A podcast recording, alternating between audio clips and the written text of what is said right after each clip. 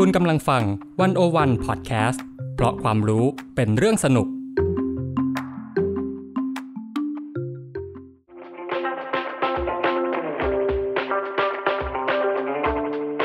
อาเซียนบอมีไกด์ออกจากอาเซียนมุมเดิมๆ เข้าถึงอาเซียนมุมใหม่ๆ สนุกลึกและลับ แบบที่ไกด์สำนักไหนก็ไม่เคยพาไป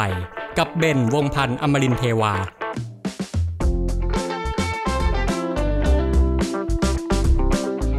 วันนี้ผมจะพาเดินทางไปที่ประเทศฟิลิปปินส์ครับ ไปดูเส้นทางการต่อสู้ของแมนนี่ปาเกียว จากสังเวียนมวย สู่สังเวียนเลือกตั้งประธานาธิบดีคำศัพท์ที่ต้องรู้ก่อนออกเดินทางในวันนี้แพ็กแมนคือชื่อเล่นของแมนนี่ปาเกียวครับ และเพื่อเพิ่มอรรถรสในการเดินทาง ขอแนะนำให้ชมภาพยนตร์เรื่องแมนนี่ด้วยนะครับ สวัสดีครับ วันนี้เรามาเดินทางทั่วอาเซียนกันต่อในอาเซียนบ่มีไกด์นะครับ วันนี้เราจะพากลับไปที่ฟิลิปปินส์กันอีกครั้งหนึ่งนะครับเพราะว่าเดือนที่ผ่านมาเนี่ยมันมีข่าวใหญ่เกิดขึ้นอยู่ที่นั่นเนี่ยถึง 2 ข่าว เอาข่าวแรกก่อนนะครับ ข่าวแรกเนี่ยเป็นข่าวระดับโลกเลยก็ว่าได้ เพราะว่ารางวัลโนเบล สาขาสันติภาพก็ได้ตัดสินให้คุณมาเรียเรซ่านะครับซึ่งเป็นนักข่าวชาวฟิลิปปินส์เนี่ยได้รับรางวัลนนี้ไปนะครับ ซึ่งเป็นการแชร์รางวัลร่วมกับนักข่าวรัสเซียอีกท่านหนึ่ง ซึ่งการได้รางวัลของคุณมาเรียครั้งนี้ก็ถือว่าสร้างความภูมิใจให้กับคนฟิลิปปินส์ไม่น้อยเลยนะครับเพราะว่าถือว่าเป็นคนฟิลิปปินส์คนแรกที่ได้รับรางวัลนนี้นะครับ แล้วก็ทางวันโอวันเนี่ยก็มีโอกาสได้สัมภาษณ์คุณมาเรียเรซ่านะครับเมื่อไม่นานมานี้ก็ไปย้อนชมกันได้นะครับ เป็นคลิปวิดีโอขนาดสั้นๆ แล้วก็เดี๋ยวกำลังจะมีบทความขนาดยาวออกมานะฮะติดตามกันได้ในเร็วนี้นะครับผม มาเรียเรซ่าเนี่ยอย่างที่ผมบอกก็คือเป็นความภูมิใจของคนฟิลิปปินส์เนาะในฐานะคนที่เออไปไกลถึงระดับโลก แล้วที่ผ่านมาเนี่ยจริง ๆ ฟิลิปปินส์ก็มีคนที่ไปถึงระดับโลกขนาดนั้นเนี่ยจริง ๆ ก็มีมาไม่น้อยเนาะอย่างเช่น เอาง่าย ๆ เลยวงการนางงามนี่ก็เยอะ หลายคนก็ไปคว้าตำแหน่งนู่นนี่มาใช่ไหมครับอ่าวงการบันเทิงก็มีวงการกีฬาก็มี แล้วถ้าพูดถึงวงการกีฬาเนี่ยถ้าสมมติให้ลิสต์รายชื่อนะหนึ่งในนั้นเนี่ย มันจะต้องมีชื่อคนคนนี้ไม่มีไม่ได้เลยก็คือชื่อของแมนนี่ปาเกียว คนนี้เป็นนักมวยที่ดังมากนะครับ แล้วก็ไม่ได้ดังแค่ในฟิลิปปินส์เท่านั้นนะครับ แต่ว่าคนนี้คือดังระดับโลก ถึงขั้นที่ว่าเป็นตำนานมวยโลกเลยก็ว่าได้ แล้วเดือนที่ผ่านมาเนี่ยก็มีข่าวใหญ่อีกข่าวหนึ่งที่เกี่ยวกับแมนนี่ปาเกียวนะฮะนี่คือข่าวที่ 2 ที่จะพูดถึง และจะเป็นเรื่องที่เราจะพูดถึงกันในพอดแคสต์ตอนนี้นะครับ เดือนที่ผ่านมาเนี่ย ปาเกียวออกมาประกาศแขวนนวมอ่าก็คือประกาศอำลาวงการมวยเรียบร้อยนะฮะแต่ทีเนี้ยการประกาศแขวนนวมของเขาเนี่ยโอเค การต่อสู้บนสังเวียนมวยจบสิ้นลงแล้ว แต่ว่าการต่อสู้ในชีวิตเขาเนี่ยมันยังไม่จบนะครับผมเพราะว่าเขาย้ายไปสู่สังเวียน การเลือกตั้งประธานาธิบดีโอ้ซึ่งอันนี้เป็นศึกที่ใหญ่มาก แล้วการเลือกตั้งเนี่ยก็จะมีขึ้นในวันที่ 9 มิถุนายน ปี 2022 นะครับ ปีหน้านี้เองนะครับ เนี่ยแหละครับคือเรื่องที่ 2 ที่เราจะพูดถึงกันในวันนี้ อาเซียนบอมีไกด์ตอนนี้ครับ เราจะพาไปดูเส้นทางชีวิตและการต่อสู้ของแมนนี่ปาเกียว จากสังเวียนมวย สู่สังเวียนชิงดำผู้นำประเทศนะครับ ซึ่งน่าจะเป็นสังเวียนที่ยากที่สุดในชีวิตของแมนนี่ปาเกียว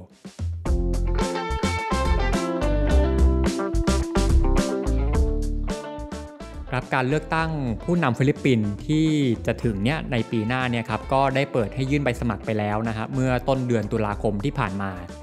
ผู้สมัครเนี่ยมีมากมายนะครับมีถึงเกือบร้อยคนเลยประมาณ 97 คน คือฟิลิปปินส์เนี่ยต้องเข้าใจอย่างนี้ว่าการเลือกตั้งผู้นำประธานาธิบดีของเขาเนี่ยมันจะเป็นการเลือกทางตรง คือประชาชนเนี่ยสามารถเลือกได้เลยว่าอยากให้ใครเป็นประธานาธิบดี ไม่ต้องผ่านสสไม่ต้องผ่านสภาอะไรก็ตาม 97 คนเนี่ย คือเป็นจำนวนที่เยอะมากใช่ไหมแต่ว่าคนที่โดดเด่นจริง ๆ เนี่ย มันก็จะมีอยู่ไม่กี่คน แล้วคนที่เรียกว่าสร้างเสียงฮือฮาที่สุดเนี่ย คนหนึ่งก็คือแมนนี่ปาเกียวนะครับ เพราะว่าปาเกียวเนี่ยสำหรับคนฟิลิปปินส์เนี่ยเขาเป็นนักมวยระดับตำนาน ไม่ใช่คนฟิลิปปินส์ด้วยนะครับ หมายถึงว่าคนทั้งโลกเลย เป็นตำนานของวงการมวยโลก แล้วเนี่ยการลงชิงตำแหน่งประธานาธิบดีฟิลิปปินส์ของปาเกียวเนี่ย มันก็เลยเป็นข่าวที่คนทั่วโลกก็ให้ความสนใจมาก เราไปย้อนดูประวัติของปาเกียวกันหน่อยนะครับ คือปาเกียวเนี่ยเขาเข้าสู่วงการมวยอาชีพเนี่ยมาตั้งแต่ช่วงปี 1995 ซึ่งตอนนั้นอายุเขาก็แค่ 17 ปีนะครับยังเด็กมาก จนกระทั่งเพิ่งประกาศอำลาวงการไปก็คือเมื่อเดือนสิงหาคมที่ผ่านมานี่เอง ตอนนั้นเนี่ยก็มีอายุได้ 42 ปี ก็บวกลบคูณหารเนาะนับรวมก็มีอายุอยู่ในวงการมวยเนี่ยทั้งหมดประมาณ 25 ปีนะครับแล้ว 25 ปีนี้ก็ถือว่าเป็น 25 ปีที่ปาเกียวเนี่ยได้สร้างประวัติศาสตร์ แล้วก็สร้างความน่าทึ่งในวงการมวยโลกมามากมายนะครับ คือเรื่องราวของปาเกียวเนี่ยถ้าจะให้เล่าอะต้องบอกเลยว่ามันเป็นเหมือนเหมือนพล็อตหนังเรื่องหนึ่งเลยก็ว่าได้คือเขาเริ่มจากศูนย์อะแล้วจนกระทั่งมาได้ขนาดเนี้ย เออเป็นเรื่องที่เป็นพล็อตหนังชัดๆเลย คือเริ่มต้นเนี่ยเขาเป็นเด็กที่ยากจนมาก ยากจนแบบปากัดตินทีบแบบไม่มีอะไรเลยนะฮะจนกระทั่งเขาพัฒนาตัวเองขึ้นมาเป็นนักมวยระดับโลก แล้วก็เนี่ยจนกระทั่งล่าสุดเนี่ยก็กำลังจะมาชิงตำแหน่งผู้นำประเทศนี่มันเป็นเรื่องที่สร้างแรงบันดาลใจให้กับคนทั้งคนฟิลิปปินส์แล้วก็ทั้งคนทั่วโลกนี่เรื่องราวมันพล็อตหนังชัดๆ แล้วก็มันก็มีคนที่เอาไปทำหนังจริง ๆ นะครับ มีทั้งหนังที่เป็นหนังสารคดี แล้วก็มีทั้งหนังที่เป็นคนแสดง หนังที่เป็นคนแสดงเนี่ยฉายในปี 2006 นะครับ เป็นหนังของฟิลิปปินส์เลย หนังเนี่ยมีชื่อว่าปาเกียวเดอะมูวี่แต่เรื่องนี้ผมยังไม่เคยดูเนาะเดี๋ยวไว้ว่างๆนะครับ ถ้ามีโอกาสเนี่ยจะลองไปหามาดู แต่อีกเรื่องหนึ่งที่ผมเคยดูเนี่ยจะเป็นเรื่องที่ผมมาแนะนำในวันนี้นะครับ ก็คือหนังเรื่องแมนนี่นะครับ หนังเรื่องนี้ฉายในปี 2014 นะฮะ เรื่องนี้เป็นหนังสารคดี ก็จะเล่าถึงชีวิตของแมนนี่ปาเกียวเนี่ยย้อนไปตั้งแต่ภูมิหลัง อ่าตั้งแต่ที่ว่ายากจนมายังไงครอบครัวเป็นยังไง กระทั่งเข้าสู่วงการมวย แล้วก็รวมถึงตอนที่เข้าสู่วงการการเมือง ถ้าเล่าจากในหนังเนี่ยเล่าสั้นๆนะฮะคือปาเกียวเนี่ยก็สนใจเรื่องของมวยเนี่ยมาตั้งแต่เด็กๆเลย แล้วโค้ชของเขาคนแรกเนี่ยก็คือคุณลุงของเขาเองนะครับและต่อมาเนี่ยปาเกียวก็ตัดสินใจนะนั่งเรือเนี่ยย้ายจากบ้านเกิด บ้านเกิดของปาเกียวอยู่ที่เมืองเจเนอเรลซานโตสนะครับอยู่ทางตอนใต้ของฟิลิปปินส์ เนี่ยในหนังก็จะเล่าว่าเนี่ยที่ที่ปาเกียวอยู่ก็จะเป็นที่ที่ยากจนมาก แล้วก็มีปัญหาเรื่องของอสงครามมีเรื่องของกลุ่มกบฏอะไรต่างๆ มากมาย ปาเกียวเนี่ยตัดสินใจย้ายจากเมืองเจเนอเรลซานโตสไปที่เมืองหลวงนะฮะไปที่กรุงมะนิลา แล้วก็ไปอยู่กินในค่ายมวยไปฝึกมวยนะฮะคือแรงบันดาลใจที่ผลักให้เขาออกไปเนี่ยเป็นเพราะว่าเขาตั้งใจจะหาเงินไปเลี้ยงครอบครัวนะครับโอเคเรื่องมวยก็ส่วนหนึ่ง แต่ว่าหลักๆเลยเนี่ยคือเขาอยากจะช่วยเหลือครอบครัว แล้วตอนที่เขาย้ายเนี่ยอายุเขาแค่ 13 ปีนะครับคือยังเด็กมาก ตอน 13 ปีผมทำอะไรอยู่ไม่รู้เนาะแต่ปาเกียวเนี่ยเขาย้ายเมืองและย้ายไปฝึกมวยนะครับพอไปอยู่ในค่ายมวยสักพักหนึ่งอะก็เริ่มลงแข่งขันเริ่มคนก็เริ่มเห็นฝีมือนะครับทักษะมวยเนี่ยก็เริ่มเป็นที่ประจักษ์แล้วก็จนกระทั่งค่อยๆไต่ระดับขึ้นมาไต่ระดับขึ้นมานะฮะตอนแรกเนี่ยก็ดังในระดับประเทศนะครับแล้วก็ต่อมาเนี่ยก็มีคนเห็นแววก็ ออกไปสู่ระดับโลกนะฮะต่อมาเนี่ยปาเกียวก็ไปปักหลักอยู่ที่สหรัฐอเมริกานะครับ ก็ระหว่างนั้นเนี่ยปาเกียวก็ได้เจอคู่ต่อสู้มามากมาย และคู่ต่อสู้เนี่ยคือไม่ใช่ธรรมดาเนาะเป็นแบบโหเป็นแชมป์นู่นแชมป์นี่นะครับเป็นตำนานนู่นนี่ และปาเกียวเนี่ยก็ลมช้างมาแล้วนักต่อนนักนะครับ คือต้องใช้คำว่าลมช้างเลย เพราะว่าปาเกียวเนี่ยอย่างแรกเนี่ยเขาเป็นผู้ชายที่ตัวเล็กมากนะ คือ บางคนที่เป็นแฟนมวยเนี่ยอาจจะมองปาเกียวเฮ้ยก็ไม่ได้เล็กขนาดนั้นนะคือโหดูกล้ามดูดูไหลดูแผงอกเนี่ยก็ไม่ได้ตัวเล็ก แต่ว่าด้วยความที่เขาเป็นคนเอเชียครับเนาะเวลาเราไปเทียบกับคนในฝั่งตะวันตกอย่างเงี้ยคือขนาดตัวเราก็สู้เขายาก แต่ว่าสุดท้ายแล้วเนี่ยปาเกียวก็เอาชนะได้ คือถึงแม้ว่าตอนแรกเนี่ยคนก็จะกังวลว่าเอ้ปาเกียวจะไหวแล้วโอ้โหดูคู่ต่อสู้สิตัวใหญ่ขนาดนั้น แต่ปาเกียวก็ทำได้นะครับ สร้างปฏิหารได้เนี่ยมันก็ทำให้คนทั่วโลกเนี่ยทึ่งในความสามารถของเขาแล้วก็เอาใจเชียร์เขามากขึ้น แล้วก็นอกจากเรื่องของขนาดตัวเนี่ยอีกอย่างหนึ่งคือ เป็นเพราะว่าเขาเป็นคนเอเชีย แล้วในตำนานมวยโลกเนี่ยในวงการมวยโลกเนี่ยครับมันมีคนเอเชียไม่กี่คนที่จะไปถึงจุดนั้น แล้วปาเกียวเนี่ยถือได้ว่าเป็นคนจากเอเชียที่เรียกได้ว่ามาไกลที่สุดในวงการเนี่ยครับเขาก็เลยมีแฟนคลับเยอะแยะมากมายนะฮะแล้วก็ ได้รับฉายาต่อมาว่าเป็น The Destroyer นะครับ เป็นผู้ทำลาย เพราะว่าชนะอะไรมาเยอะแยะมากมายนะครับ ล้มช้างมาเยอะแยะ แล้วก็บางทีเนี่ยเราจะได้ยินชื่อเรียกเขาอีกชื่อหนึ่งเนาะแมนนี่แพ็กแมนปาเกียวนะครับแพ็กแมนคืออะไรแพ็กแมนเนี่ยไม่ใช่เกมนะครับ แต่ว่าเป็นชื่อเล่นของแมนนี่ปาเกียวก็คือเป็นการกล่อนคำอะครับมาจากชื่อแล้วก็นามสกุลเขาเป็นตัวอักษร 3 ตัวแรกนะครับแพ็กก็ปาเกียวแมนก็แมนนี่ นะครับก็เลยเป็นแพ็กแมนเนี่ยชื่อของคนฟิลิปปินส์หลายคนก็จะมีลักษณะนี้นะชื่อเล่นนะครับเนี่ยครับชื่อชั้นของปาเกียวเนี่ยถือว่าไประดับโลกจริง ๆ อันนี้ไม่ต้องสาธยายมากแล้วนะฮะแล้วก็ไฟเมื่อไหร่ที่มีไฟของปาเกียวเนี่ยมันจะเป็นช่วงเวลาที่คอมวยทั่วโลกเนี่ยพลาดไม่ได้ รวมถึงคอมวยคนไทยด้วยนะฮะอย่างเช่นในครอบครัวผมเนี่ยอย่างคุณพ่อคุณตาอย่างเงี้ยเอาและบางทีสายๆวันเสาร์อาทิตย์บางทีจะมีปาเกียวชกเนี่ยครับ คุณพ่อคุณตาเนี่ยไม่ไปไหนแล้วต้องเฝ้าหน้าจอนะคือส่วนตัวผมเนี่ยผมไม่ได้อินขนาดนั้น เพราะว่าผมไม่ใช่คอมวยนะครับเนี่ยแต่ก็จะรู้จักแมนนี่ปาเกียวผ่านคุณพ่อผ่านคุณตานี่แหละ ทุกครั้งที่มีไฟปาเกียวเนี่ยคุณพ่อคุณตาพลาดไม่ได้ แล้วก็เชื่อว่าอีกหลายคนก็เป็นนะครับในประเทศไทย คือในไทยเนี่ยปาเกียวก็ดังมากเหมือนกันนะครับจนถึงขั้นที่ว่ามันมีร้านก๋วยเตี๋ยวเนี่ยที่เอาชื่อของปาเกียวไปตั้งชื่อร้าน ถ้าจะไม่ผิดน่าจะชื่อว่าก๋วยเตี๋ยวปาเกียวนะครับ ถ้าจะไม่ผิดนะครับ ลองไป search ดูเนาะน่าจะยังเปิดอยู่นะฮะในต่างประเทศเนี่ยกระแสปาเกียวเราจะเห็นว่าเนี่ยโหมันโด่งดังขนาดเนี้ยในไทยก็โด่งดังขนาดเนี้ยมันก็แน่นอนนะครับว่าในฟิลิปปินส์เนี่ยมันยิ่งกว่านั้นหลายเท่าตัวนะครับ เพราะว่าเขาเป็นคนฟิลิปปินส์ใช่ไหมทุกครั้งที่ปาเกียวชกเนี่ยมันจะเป็นช่วงเวลาที่หยุดประเทศอะคือคนฟิลิปปินส์จะต้องหยุดดูไม่ว่าจะทำอะไรก็แล้วแต่เนี่ยต้องหยุดดูต้องเฝ้าหน้าจอและในเวลานั้น มันไปถึงขั้นที่ว่ามันเคยมีเรื่องตลกเรื่องหนึ่งครับ คือว่ากองทัพกับกลุ่มก่อความไม่สงบในประเทศฟิลิปปินส์เนี่ยเขาเจรจากันขอหยุดยิงชั่วคราว ขอสงบศึกชั่วคราวนะครับ เพราะว่าช่วงเวลานั้นเนี่ยจะเป็นช่วงเวลาที่ปาเกียวจะขึ้นชกเออและสื่อเนี่ยก็จะพาดหัวเลยว่าเนี่ยคือแพ็กแมนครูซนะฮะคือเนี่ยสัญญาหยุดยิงปาเกียวแพ็กแมนเนี่ยเออเป็นเรื่องตลกเหมือนกันนะครับ ในปาเกียวเนี่ยเขาเป็นความภูมิใจของคนฟิลิปปินส์ทั้งประเทศเลย แล้วก็เขาจะมีชื่อเรียกในฟิลิปปินส์นะครับว่าเป็น People's Champ นะครับก็คือเป็นชัยชนะของประชาชนฟิลิปปินส์และปาเกียวเนี่ยด้วยความดังของเขาเนี่ยเขาไม่ได้อยู่แค่บนเวทีมวย คือผมจะเรียกว่าเขาน่าจะอยู่รอบตัวคนฟิลิปปินส์เลยก็ว่าได้นะครับ ไปไหนจะต้องเจอคืออย่างเช่นว่ามีการถ่ายโฆษณาอะไรต่างๆเนี่ยมีป้ายบิลบอร์ด ออกทีวีนะครับมีชื่อไปปรากฏอยู่ในเพลงหลายเพลงนะครับ รวมถึงว่าบนแสตมป์ก็มีหน้าเขา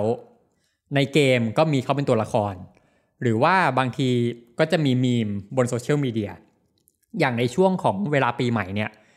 คนฟิลิปปินส์เนี่ยจะชอบส่งมีมที่เป็นหน้าของแมนนี่ปาเกียวเนี่ยอวยพรปีใหม่กันเนี่ยเขาดังขนาดนั้นเลยนะฮะแล้วก็ปาเกียวเนี่ยทำอีกหลายอย่างเขาเป็นคนขยันมากนะฮะไม่ได้ต่อยมวยอย่างเดียว เขายังไป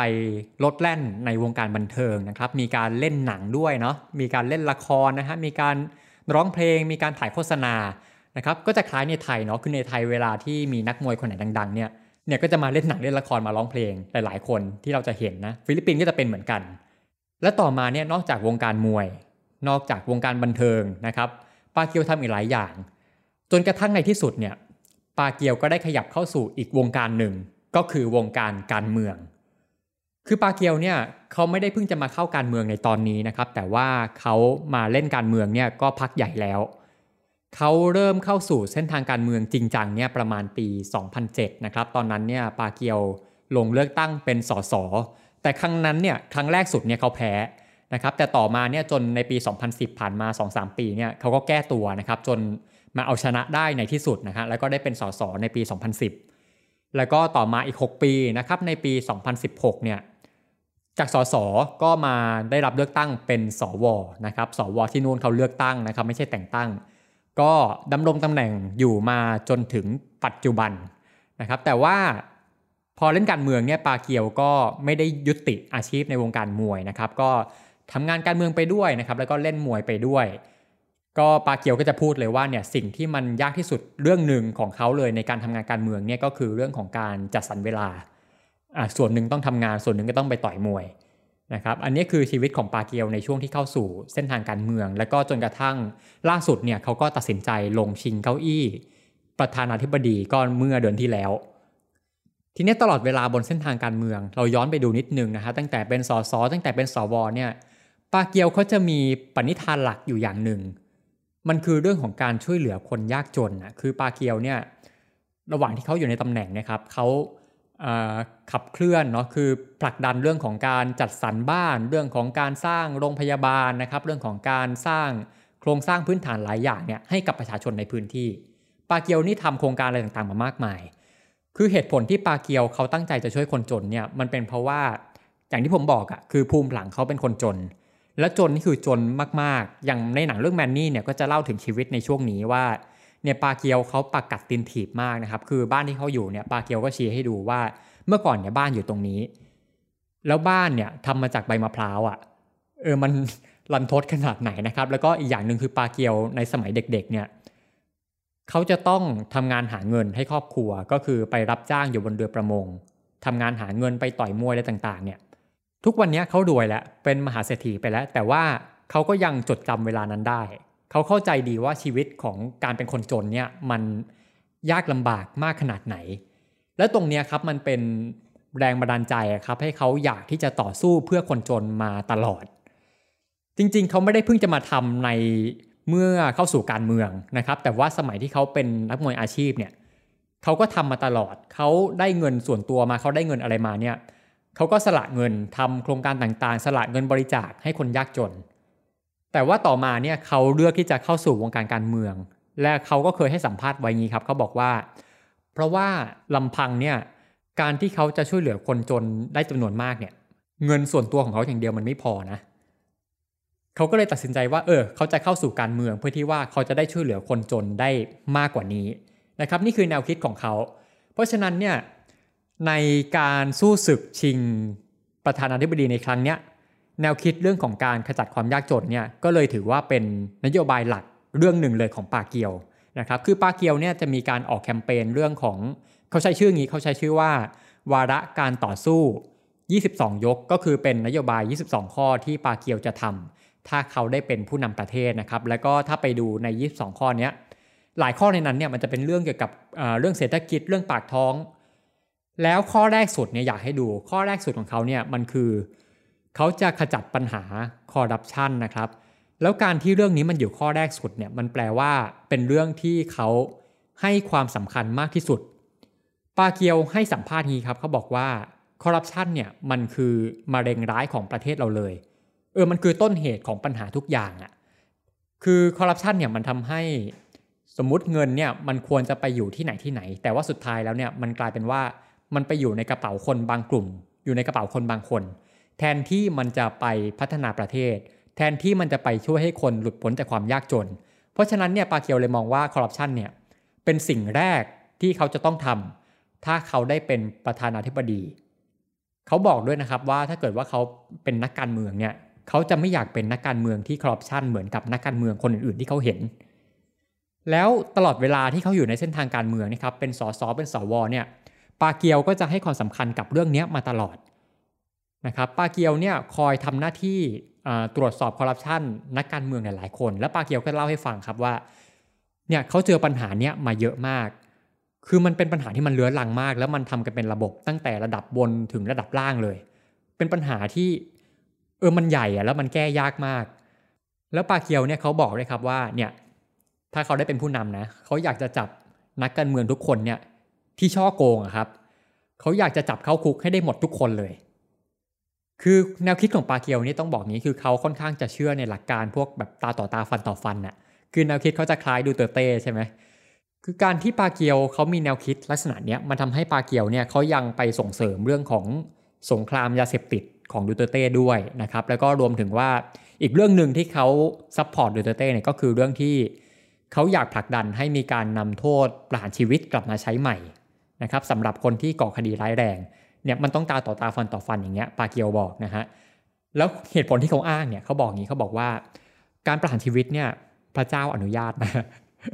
ขนาดพระเยซูยังถูกประหารชีวิตเลยนะครับเออผมอ่านแล้วก็เฮ้ยผมอ่านอยู่หลายรอบเลยอะอ่านแล้วก็เอ๊ะเอ๊ะเอ๊ะแบบเครื่องหมายคำถามเต็มไปหมดเลย คืองงในเหตุผลเหมือนกันนะครับมันก็จะมีคนที่มาถกเถียงนะครับเกิดเป็นดีเบตใหญ่โต ก็จะมีอีกฝั่งที่แย้งว่า เนี่ยแต่การประหารพระเยซูเนี่ย มันก็คือตัวอย่างของการที่ ผู้บริสุทธิ์ถูกประหารชีวิตใช่หรือเปล่า เออแล้วบอกปาเกียวได้ว่าเนี่ยจริงๆปาเกียวอะยูไม่ควรจะดึงพระเจ้าเข้ามาเกี่ยวข้องเลยนะนะครับเนี่ยมันเกิดเป็นดีเบตกันในสังคมฟิลิปปินส์คือปาเกียวเนี่ยเวลาเขาจะพูดอะไรก็ตามเขาจะเสนอแนวคิดอะไรก็ตามเนี่ยมันมักจะมีเรื่องของศาสนามาเกี่ยวข้อง มักจะมีคำว่าพระเจ้า มักจะมีคำว่าไบเบิลมีคำว่าศาสนาคริสต์เนี่ยเพราะว่าปาเกียวเนี่ยเขาเป็นคนที่ค่อนข้างจะเคร่งศาสนา ไม่ค่อนข้างเลยเคร่งมากนะครับคือหลังจากที่เขาเข้าวงการมวยมาพักใหญ่เนี่ย เขาก็เริ่มสนใจศึกษาเรื่องของศาสนานะครับ เพราะว่าเขาบอกงี้เขาบอกว่า วันหนึ่งเขาฝัน และเขาได้ยินเสียงพระเจ้าพูดกับเขานะตื่นมาแล้วเขาโอ้โหเขาร้องไห้ปลื้มปิตินะครับ แล้วก็ต่อมาเนี่ยปาเกียวก็เริ่มศึกษาคัมภีร์ไบเบิลนะครับ ศึกษาไปศึกษามาก็ร้องไห้นะครับ เพราะว่าสำนึกผิดกับบาปที่ตัวเองเคยทำมานะครับเนี่ยเป็นจุดเริ่มต้นที่ทำให้ปาเกียวเนี่ยหันมาสนใจศาสนา แล้วศาสนาเนี่ย มันก็เข้ามามีอิทธิพลในแนวคิดหลายอย่างของปาเกียวนะครับ แต่ว่าบางทีเนี่ยมันก็สุดโต่งเกินไป อย่างเช่น ครั้งหนึ่งเนี่ยปาเกียวเคยเปรียบเทียบคนรักร่วมเพศนะครับเปรียบเทียบกับสัตว์เปรียบเทียบว่าโหยยิ่งต่ำกว่าสัตว์อีก แต่ในฟิลิปปินส์เนี่ย LGBT มีเยอะนะครับ กระแสตีกลับเนี่ยมันแรงมากตอนนั้น แล้วก็ปาเกียวเนี่ยเขาเป็นคนระดับโลกใช่ไหมเพราะฉะนั้นเนี่ยกระแสมันยังกระพือวงกว้างไปทั่วโลกด้วย ตอนนั้นนี่กระแสตีกลับไปที่เขาแรงมากนะคะคือปาเกียวเนี่ยตอนนั้นต้องถูกถอนออกจากการเป็นพรีเซนเตอร์ของสินค้าหลายตัวเลย จนกระทั่งต้านกระแสไม่ไหวนะสุดท้ายก็ต้องออกมาขอโทษ แล้วก็ออกมาแก้ตัวว่าเฮ้ยจริง ๆเขาไม่ได้ตั้งใจจะหมายความอย่างนั้น แต่ว่าโดนบิดเบือนคำพูดโดนตัดต่อคำพูดอะไรต่างๆ แต่ว่าก็ก็ไม่ทันแล้วนะครับคนก็มองงั้นไปแล้วนะครับอันนี้แหละครับคือแนวคิดทั่วไปที่ว่าอะปาเกียวจะมีแนวคิดประมาณไหน ถ้าเกิดว่าเขาจะขึ้นเป็นผู้นำประเทศ แต่การเลือกตั้งฟิลิปปินส์ครั้งนี้มันไม่ได้มีความสำคัญแค่กับฟิลิปปินส์นะครับ เพราะว่าเอาเข้าจริงเนี่ยมันยังสำคัญในระดับของภูมิภาคด้วย เพราะว่าฟิลิปปินส์เนี่ยเป็นประเทศที่มีความข้องเกี่ยวกับกรณีของทะเลจีนใต้นะครับ ฟิลิปปินส์เนี่ยถือว่าเป็นหนึ่งในคู่พิพาทแล้วทะเลจีนใต้เนี่ยฟิลิปปินส์เขาจะเรียกอีกชื่อหนึ่งเขาจะเรียกว่าเป็นทะเลฟิลิปปินส์ตะวันตกนะครับเขาไม่เรียกว่าจีนนะครับเขาเขาก็อ้างว่าเป็นของเขา แล้วเรื่องทะเลจีนใต้หรือว่าทะเลฟิลิปปินส์ตะวันตกเนี่ย มันก็จะเป็นเรื่องหนึ่งที่จะส่งผลต่อการตัดสินใจของคนฟิลิปปินส์อย่างมากนะฮะในการเลือกตั้งประธานาธิบดีครั้งนี้ เพราะว่าคนฟิลิปปินส์เนี่ยก็ไม่พอใจกับจีน แล้วที่ผ่านมาเนี่ยดูเตอร์เต้เนี่ยก็จะมีท่าทีที่ค่อนข้างจะ soft อะค่อนข้างจะอ่อนๆให้กับจีน คือบางทีจีนเข้ามาบุกตรงนู้นตรงเนี้ยดูเตอร์เต้ก็เหมือนจะไม่ทำอะไรทำให้คนก็มองว่าดูเตอร์เต้เนี่ยดูจะไม่ค่อยปกป้องผลประโยชน์ของชาติเท่าไหร่เลย อันเนี้ยคือจุดอ่อนที่สำคัญเลยของดูเตอร์เต้นะครับเพราะว่า คือถึงแม้ว่าดูเตอร์เต้เนี่ยเขาจะมีจุดแข็งเขาจะมีเป็นที่ชื่นชอบในเรื่องของความเด็ดขาดในเรื่องของอะไรต่างๆเนี่ยแต่ว่าเรื่องเนี้ยทะเลจีนใต้หรือทะเลฟิลิปปินส์ตะวันตกเนี่ยมันคือจุดอ่อนของเขา รวมถึงว่าผู้สมัครประธานาธิบดีหลายคนเนี่ยก็แสดงจุดยืนว่าเขาไม่เห็นด้วยกับดูเตอร์เต้นะครับหนึ่งในนั้นก็คือปาเกียว คือปาเกียวเนี่ยถึงแม้ว่าเขาจะเห็นด้วยกับเรื่องสงครามยาเสพติดเห็นด้วยกับเรื่องของการนำโทษประหารชีวิตกลับมาใช้เนี่ยครับ แต่ถ้าเป็นเรื่องนี้ปาเกียวไม่เห็นด้วย และปาเกียวเนี่ยยังวิจารณ์ดูเตเต้นะครับบอกว่าเนี่ยดูเตเต้เนี่ยไม่ได้ปกป้องเขตแดนประเทศ ไม่ปกป้องผลประโยชน์ของประเทศตามที่หาเสียงไว้เลยนะฮะแล้วก็ยังแสดงจุดยืนได้ว่าถ้าเกิดว่าปาเกียวเนี่ยถ้าเกิดว่าตัวเขาเป็นประธานาธิบดีเนี่ยเขาจะทำหน้าที่อย่างเต็มที่ เขาจะปกป้องเต็มที่ด้วยวิธีที่สันติและสร้างสรรค์ แต่ว่าก็ไม่จบครับเพราะว่าดูเตเต้ก็ โต้กลับนะฮะตามสไตล์เขานะครับ บอกปาเกียวว่าโหยูเนี่ยยูช่างมีความรู้ทางการทูตที่ตื้นเขินมากนะฮะขอให้ยูไปศึกษาให้มากกว่านี้ก่อนจะมาวิจารณ์นะก็แรงมากนะครับ คือดูเตเต้กับปาเกียวเนี่ยจริงๆจริง ๆ แล้วอะก่อนหน้านี้เขาเป็นเพื่อนซีกันนะ คือดูเตเต้เนี่ยเขาอยู่พัก PDP ลาบันนะครับซึ่งพักเนี้ยก่อนหน้านี้ก็จะมีปาเกียวเป็นหัวหน้าพัก แต่ว่าอยู่ๆเนี่ย มาทะเลาะกันอีท่าไหนก็ไม่รู้นะฮะคืออย่างตอนที่ปาเกียวเป็นสวเนี่ยปาเกียวก็ปกป้องดูเตเต้มาตลอดนะไม่ว่าดูเตเต้จะโดนวิจารณ์เรื่องอะไรก็ตามเนี่ยปาเกียวปกป้องตลอด ก็ไม่รู้แน่ชัดว่าตกลงแล้วเนี่ยไปทะเลาะกันตอนไหน แต่ว่าเขาก็คาดการณ์กันว่าเนี่ยมันน่าจะเป็นความขัดแย้งเรื่องของการลงเลือกตั้งครั้งหน้านี่แหละ ว่าตกลงแล้วใครจะลงนะครับเพราะว่าในพักพีดีพีลาบันเนี่ยที่ทั้งคู่อยู่ครับมันแตกเป็นสองฝั่ง ฝั่งหนึ่งเชียร์ปาเกียว ฝั่งหนึ่งคือเชียร์ดูเตอร์เต้แต่ว่าด้วยความที่รัฐธรรมนูญฟิลิปปินส์เขากำหนดให้ประธานาธิบดีเป็นได้แค่สมัยเดียวนะครับเพราะฉะนั้นโรดริโกดูเตอร์เต้เนี่ยก็จะลงชิงครั้งต่อไปไม่ได้ เพราะฉะนั้นฝั่งที่เชียร์ดูเตอร์เต้เนี่ยเขาจะส่งเสริมนะฮะ support ให้ลูกสาวของเขาก็คือซาร่าดูเตอร์เต้ได้ลงชิงตำแหน่งนะฮะรวมถึงใครก็ตามที่ดูเตเต้เขา endorse เนี่ยให้ได้ลงชิง นะครับและต่อมาเนี่ยโอเค ตอนแรกปาเกียวเป็นหัวหน้าพักต่อมาก็มีการรัฐประหารในพักก็มีการขับไล่ปาเกียวลงจากพักนะฮะลงจากตำแหน่งหัวหน้าพักทำให้ปาเกียวในการลงสมัครครั้งนี้เนี่ยเขาต้องลงสมัครในนามพรรคอื่นนะครับก็คือพรรคพรอมดีส่วนพรรคพีดีพีลาบันที่ดูเตเต้อยู่เนี่ยตกลงแล้วจะส่งใครลงเนี่ยมันมีความสับสนมาตลอด มันมีอยู่หลายชื่อมากแล้วมันมีหลายกระแสแล้วมันเปลี่ยนไปเปลี่ยนมา ซึ่งหนึ่งในนั้นเนี่ยก็ที่ผมพูดไปแล้วก็คือซาร่าดูเตอร์เต้นะครับเป็นลูกสาวของโรดริโกดูเตอร์เต้ปัจจุบันนี้เธอเป็นนายกเทศมนตรีเมืองดาเวานะฮะทางตอนใต้ของฟิลิปปินส์ที่ผ่านมาเนี่ยฟิลิปปินส์ก็จะมีการทำโพลนะครับไปสอบถามประชาชนฟิลิปปินส์ว่าคุณอยากให้ใครเป็นผู้นำคนต่อไป และปรากฏว่าซาร่าดูเตเต้เนี่ยก็เป็นคนที่คะแนนนิยมนำมาตลอดที่ 1 มาตลอดเลย เพราะว่าดูเตเต้เนี่ยคะแนนนิยมเขาดีมาก เพราะฉะนั้นเนี่ยคนก็อยากให้ลูกสาวเข้ามาสานต่อ ก็จะมีสโลแกนว่าเอารันซาร่ารันแบบซาร่าอยู่ลุยเลยอยู่ลงสมัครเลยนะครับแต่ว่าสุดท้ายแล้วกองเชียร์ก็ถูกดับฝัน เพราะว่าซาร่าปฏิเสธไม่ลงนะครับแล้วตอนนี้คือปิดรับสมัครไปเรียบร้อยแล้วนะครับซาร่าก็ไม่ได้ลงนะฮะก็กองเชียร์ก็เศร้ากันนะครับผม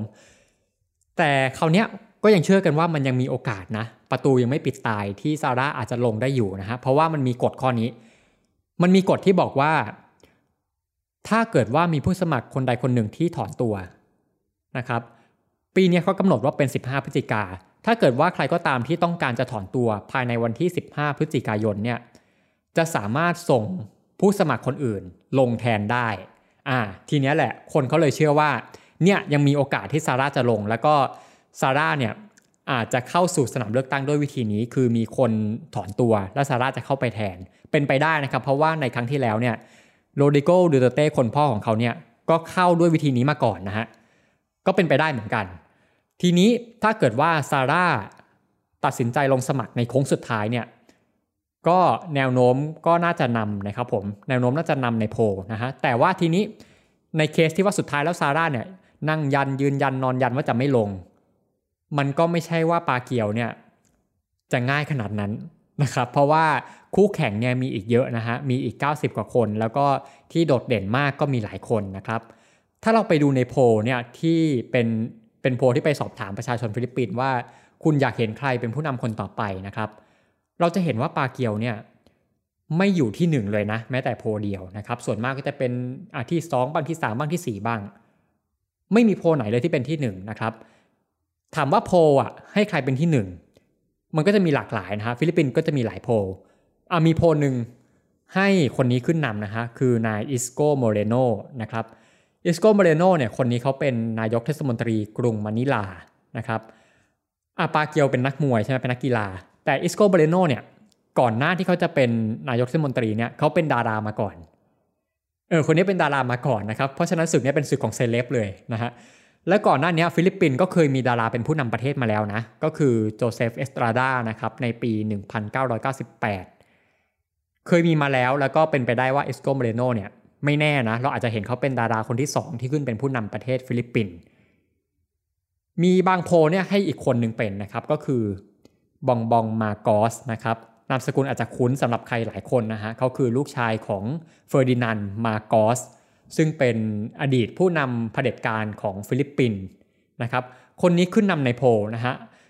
เหตุผลนี้น่าจะเป็นเพราะว่าพอซาร่าไม่ลงเลือกตั้งเนี่ยก็เลยอกองเชียร์เขาเนี่ยก็เลยเทเสียงมาให้บองบองมาโกส เพราะว่าตระกูลมาโกสกับดูเตเต้เนี่ยก็ถือว่าเป็นพันธมิตรแนบแน่นกัน แต่ทีนี้มาโกสเนี่ยมันก็มีข้อถกเถียงกันเยอะมาก ด้วยความที่เขาเป็นลูกชายของผู้นำเผด็จการ คือคนฟิลิปปินส์ก็จะมีการพูดถึงเรื่องของประวัติศาสตร์อะไรต่างๆ มากมาย คือบางคนก็อาจจะเถียงครับว่าพ่อกับลูกก็ไม่ควรจะเกี่ยวกันนะ แต่ว่าตัวของบองบองมาโกสเองเนี่ยจริง ๆ ก็ยังมีอีกหลายเรื่องที่ยังไม่เคลียร์กับสังคม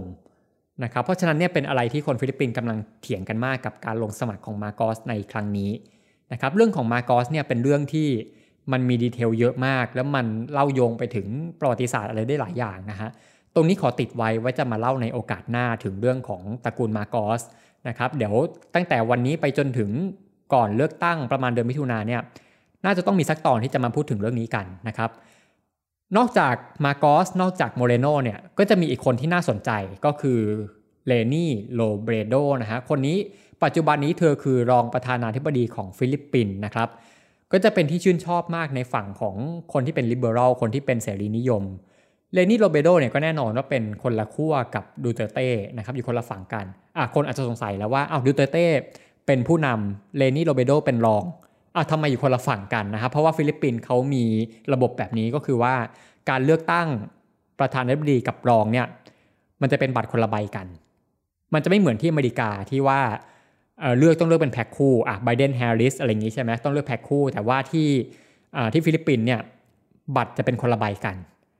นะครับอันนี้ก็คือเลนี่โรเบรโดที่ก็มาแรงไม่น้อยนะครับเพราะฉะนั้นคู่แข่งของปาเกียวเนี่ยมีเยอะมากแล้วก็น่าสนใจมากไม่แพ้ปาเกียวนะครับการต่อสู้ของปาเกียวครั้งนี้ผมพูดเลยว่าจะไม่หวานหมูเหมือนกับสังเวียนมวยที่เขาเคยผ่านมาสำหรับปาเกียวเนี่ยจุดแข็งที่เขามีเหนือ ไม่ใช่มีเหนือเหมือนก็เป็นจุดแข็งที่เขาได้เปรียบผู้สมัครคนอื่นเนี่ยก็คือชื่อเสียงที่เขาสั่งสมมา เป็นชื่อเสียงที่ไปสร้างชื่อให้กับโลกอะไรต่างๆ มากมายเนี่ยส่วนหนึ่งนะครับแล้วก็อีกส่วนหนึ่งก็คือเป็นภาพลักษณ์ที่มีความใกล้ชิด มีความเข้าอกเข้าใจคนยากจน ตรงนี้เป็นข้อได้เปรียบของปาเกียว แต่ว่าคนฟิลิปปินส์เนี่ยเขาไม่ได้มองแค่นั้นนะครับในการเลือกตั้งผู้นำเขาพิจารณาอะไรมากกว่านั้น ซึ่งถ้าเกิดว่าเราถามคนฟิลิปปินส์เนี่ยส่วนมากเนี่ยเขาจะกังวลเรื่องของอความรู้ความสามารถทางการเมืองของปาเกียวว่า เอ๊ะปาเกียวเนี่ยโอเคเขาดังก็จริงแหละเขามีความใกล้ชิดคนจนก็จริงแหละ แต่ว่าถ้าเกิดว่าเขาขึ้นเป็นผู้นำเนี่ยเขาจะทำได้หรอเออตรงนี้เป็นสิ่งที่คนกังวลนะครับ แล้วก็รวมถึงเรื่องของการศึกษาเนี่ยปาเกียวก็อาจจะไม่ได้ดีมากถ้าเกิดว่าเทียบกับผู้สมัครคนอื่นๆ แล้วปาเกียวเนี่ยก็ยังมีจุดด่างพร้อยอะไรบางอย่าง อย่างเช่น เรื่องของความคิดสุดโต่งทางศาสนา อย่างที่ผมเล่าไปแล้วเรื่องของอ่า LGBT เรื่องของอะไรต่างๆเนี่ยทำให้คน เกิดเครื่องหมายคำถามหลายอย่างกับความคิดของเขาฮะแล้วก็อีกเรื่องหนึ่งอันนี้ก็สำคัญก็คือสมัยที่เขาเป็นสสสวเนี่ยเขาโดดประชุมบ่อยมาก ตรงนี้เป็นสิ่งที่คนสงสัยสิ่งที่คนกังขาในตัวเขา ว่าเอ๊ะขนาดเป็นสสสวเนี่ยยังขาดประชุมอย่างเงี้ยแล้วถ้าเป็นผู้นำอะจะโดดอะไรไหมนะครับ คนก็กังวล คือถึงแม้ว่าปาเกียวจะอ้างว่าเนี่ยที่เขาต้องขาดประชุมเพราะว่าเขาไปลงพื้นที่บ่อย แต่ว่ามันก็ทำให้คนรู้สึก กังขาอยู่ดีในเรื่องนี้นะครับ แต่ว่าการเลือกตั้งเนี่ยมันยังอีกยาวไกลนะครับ นับจากวันนี้ไปจนถึงวันเลือกตั้งเนี่ยก็อีก 7-8 เดือนนะครับ ระหว่างนี้เนี่ยอะไรก็เกิดขึ้นได้เสมอ อย่างครั้งที่แล้วนะครับคือดูตัวเต้เนี่ยก็เป็นมานอกสายตา สุดท้ายเนี่ยมาเอาชนะได้ ตอนแรกไม่มีใครมองดูตัวเต้มาก่อนเลย สุดท้ายเอาชนะได้ ปาเกียวเนี่ย ก็ไม่แน่เหมือนกันนะครับ คือถึงแม้ว่าเขาจะมีจุดด่างพร้อยมีข้อกังขาต่างๆ เนี่ยอะไรก็เกิดขึ้นได้นะครับ แต่ว่าสุดท้ายแล้วเนี่ยปาเกียวเขาจะต้องพิสูจน์ตัวเองให้ได้ ว่าเขาเหมาะสมที่จะเป็นผู้นำประเทศของคนฟิลิปปินส์อย่างแท้จริงนะฮะถึงแม้ว่าในสังเวียนมวยเนี่ยปาเกียวจะอำลาไปแล้วนะฮะถึงแม้จะแขวนมวยไปแล้วเนี่ย